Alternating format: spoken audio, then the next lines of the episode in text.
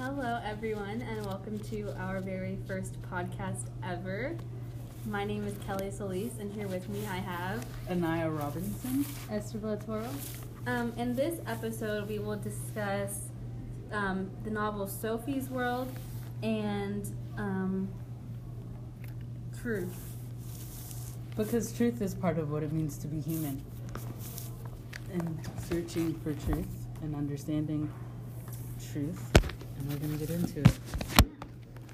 Okay. So, without further ado, I guess we can begin the conversation by asking you, as our listeners, and each other is there any one truth? No? I feel like it's a very complicated yet simple question Mhm. because I mean it does kind of come down to a yes or no, but I feel like it can vary. Mm-hmm. Um, I don't think, in my opinion, I don't think there's any one truth because I think it varies from person to person, Mhm. and each person has a different life and a different experience.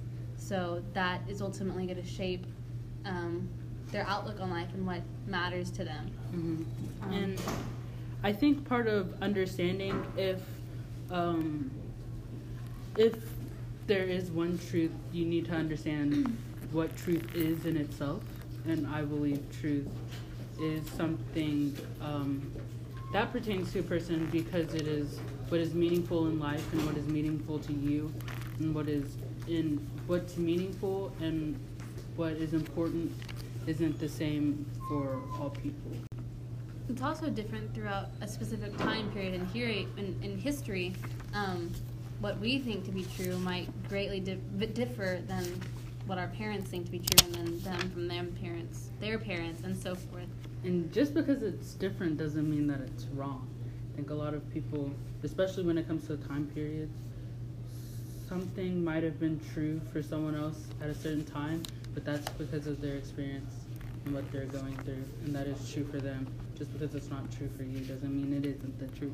hmm And I think in the novel Sophie's World, um, the author Gaarder does a wonderful job of explaining all of these different philosophers, which is a very complex thing to do if you think about it. Mhm. And here he has done it in such short amount of time, and only like I think it's less than 500 pages. And he compacts history and these philosophers' ideas in such a very, I guess, efficient and economical way that you really are able to get their ideas and what they believe. Um, and I think all of these philosophers, it's kind of like having them all in one book kind of shows how they differ or compare and contrast from each other. And I think a lot of them are um, searching for this one truth. And I think also a lot of them don't really notice it or care to admit it, but I think they are greatly affected by each other Mm-hmm. and previous philosophers' views. Yeah, I feel like they use like the ideas of other philosophers to shape what they believe in. Mm-hmm. So they're getting like a section of each time period and combining them together and bringing them to their own truth. hmm In a way, like they can find their one truth by using all of the truths by the other philosophers. Yeah, I really agree with this, especially because I feel like um, life and time in society is a product of the past, and a lot of what happens in the past causes things to be the way that they are now, and that goes to truth because, as we said earlier, things are sh- shaped are shaped differently are are fixed differently to mean something else. And this is true for the philosophers because over time they are all their truths are changing and all their truths are shifting but they still relate to each other and they build off of each other and they differ from each other. And it's um, actually kind of cool to see to see how they are all different but they're all kind of the same It reminds me of the game Telephone, like where kids whisper into each other's ears, Mhm. and it's like one person starts off the game by saying a statement, and then at the end, it's gone through however many people, and they repeat what they heard. But at, you can see just by going through maybe two or ten people how it's um, very much different than it was in the beginning. Mhm. And so I feel like that's kind of all history is. Mhm. Is like there was, I don't know. Is there really one beginning? I I don't know. I just feel like everything from the past is still very present in today in Mhm. just a different way, whether it's been twisted or um, restated in a different way to support someone else's ideas, kind of Mhm. like we've said. Sartre, I feel like, got it pretty good in terms of my beliefs and what I agree with and believe in on what it what truth means.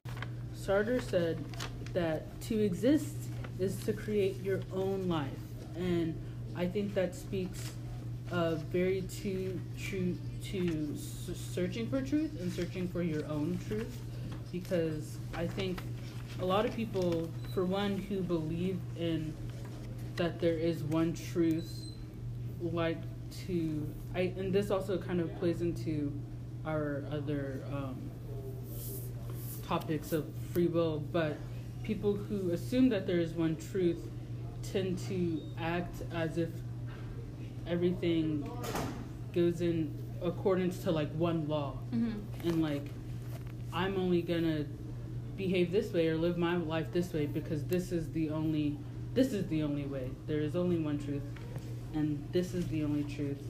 But I think you sh- people should let go of the idea that there's only one truth because it allows you to search through yourself and through life and society to find out what is meaningful and what is important and what's meaningful and important to you is shouldn't have to be what is to everyone. Yeah, I would agree with that because I think by everyone having their own one and sticking so strongly to it and not accepting or at least being tolerant of others' truths, Mhm. it kind of creates this rift in society and it annihilates people and individuals as a whole. And I think, like, um, I believe it was a commencement speech by um, Wallace, This is Mhm. Water, and he's saying how people are so selfish, they think everything revolves around them. They think all of these truths just are because, like, I think, therefore it is. Mhm. Um, but really, it's not, and I don't think people realize how they have been influenced by others around them, whether they disagree with it or not. It's kind of like that saying, um, you become what you hate the most Mhm. um, because you've just obsessed over it, and it in turn affects how and what you think, probably more than what you do believe. Mm. Which reminds me of Hume, because he is the one who said also the fact that nobody ever invented or had an original thought. It's Mhm. influenced by other thoughts around it. Like no one just said this is a unicorn and this is what it is. It's because or a Pegasus. It's because they've seen A horse. a horse and then a a bird.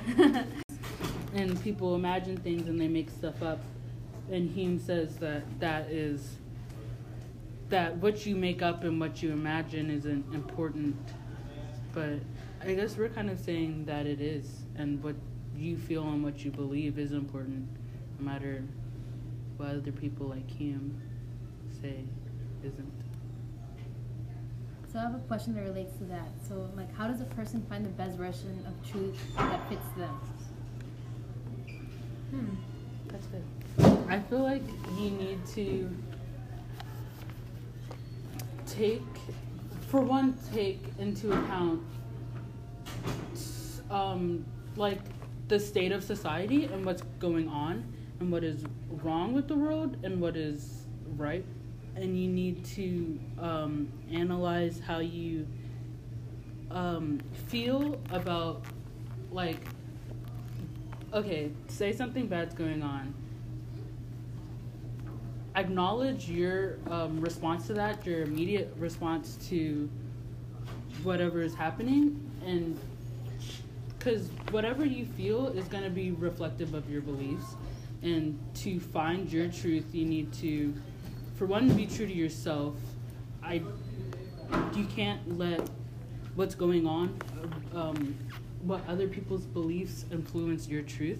So by recognizing your own immediate um, reactions to things, I feel like it could be a good way to find out your actual truth rather than what you think is your truth. Mm-hmm. I think a lot of people like to, um, again, like follow the crowd and say this is truth, but like when you actually believe something else. And I think you should strive to find your own truth and to recognize what you're actually thinking and what you're actually trying to say, which is very Freudian. Like, acknowledge your own urges and your own, um, your own thoughts. And don't suppress them Don't suppress based them. on like social constructs. hmm And I think it also connects to Kierkegaard, who um, criticized Hegel and his, you know, dialectic by saying you can explain the history of the world, but you don't understand or know the first thing about yourself. Mhm. So I think it just really comes down to knowing yourself, and I think you figure and learn more about yourself as you experience things. Um, and I don't think you always learn things through rationalism, Mhm. um, because in theory and in logic, a lot of things can play out a certain way, but Mhm. when it's actually in practice, Mhm. it doesn't always go according to plan. Mhm. And I think those errors and things not going according to plan is really what shapes people and builds their character and um, teaches the most.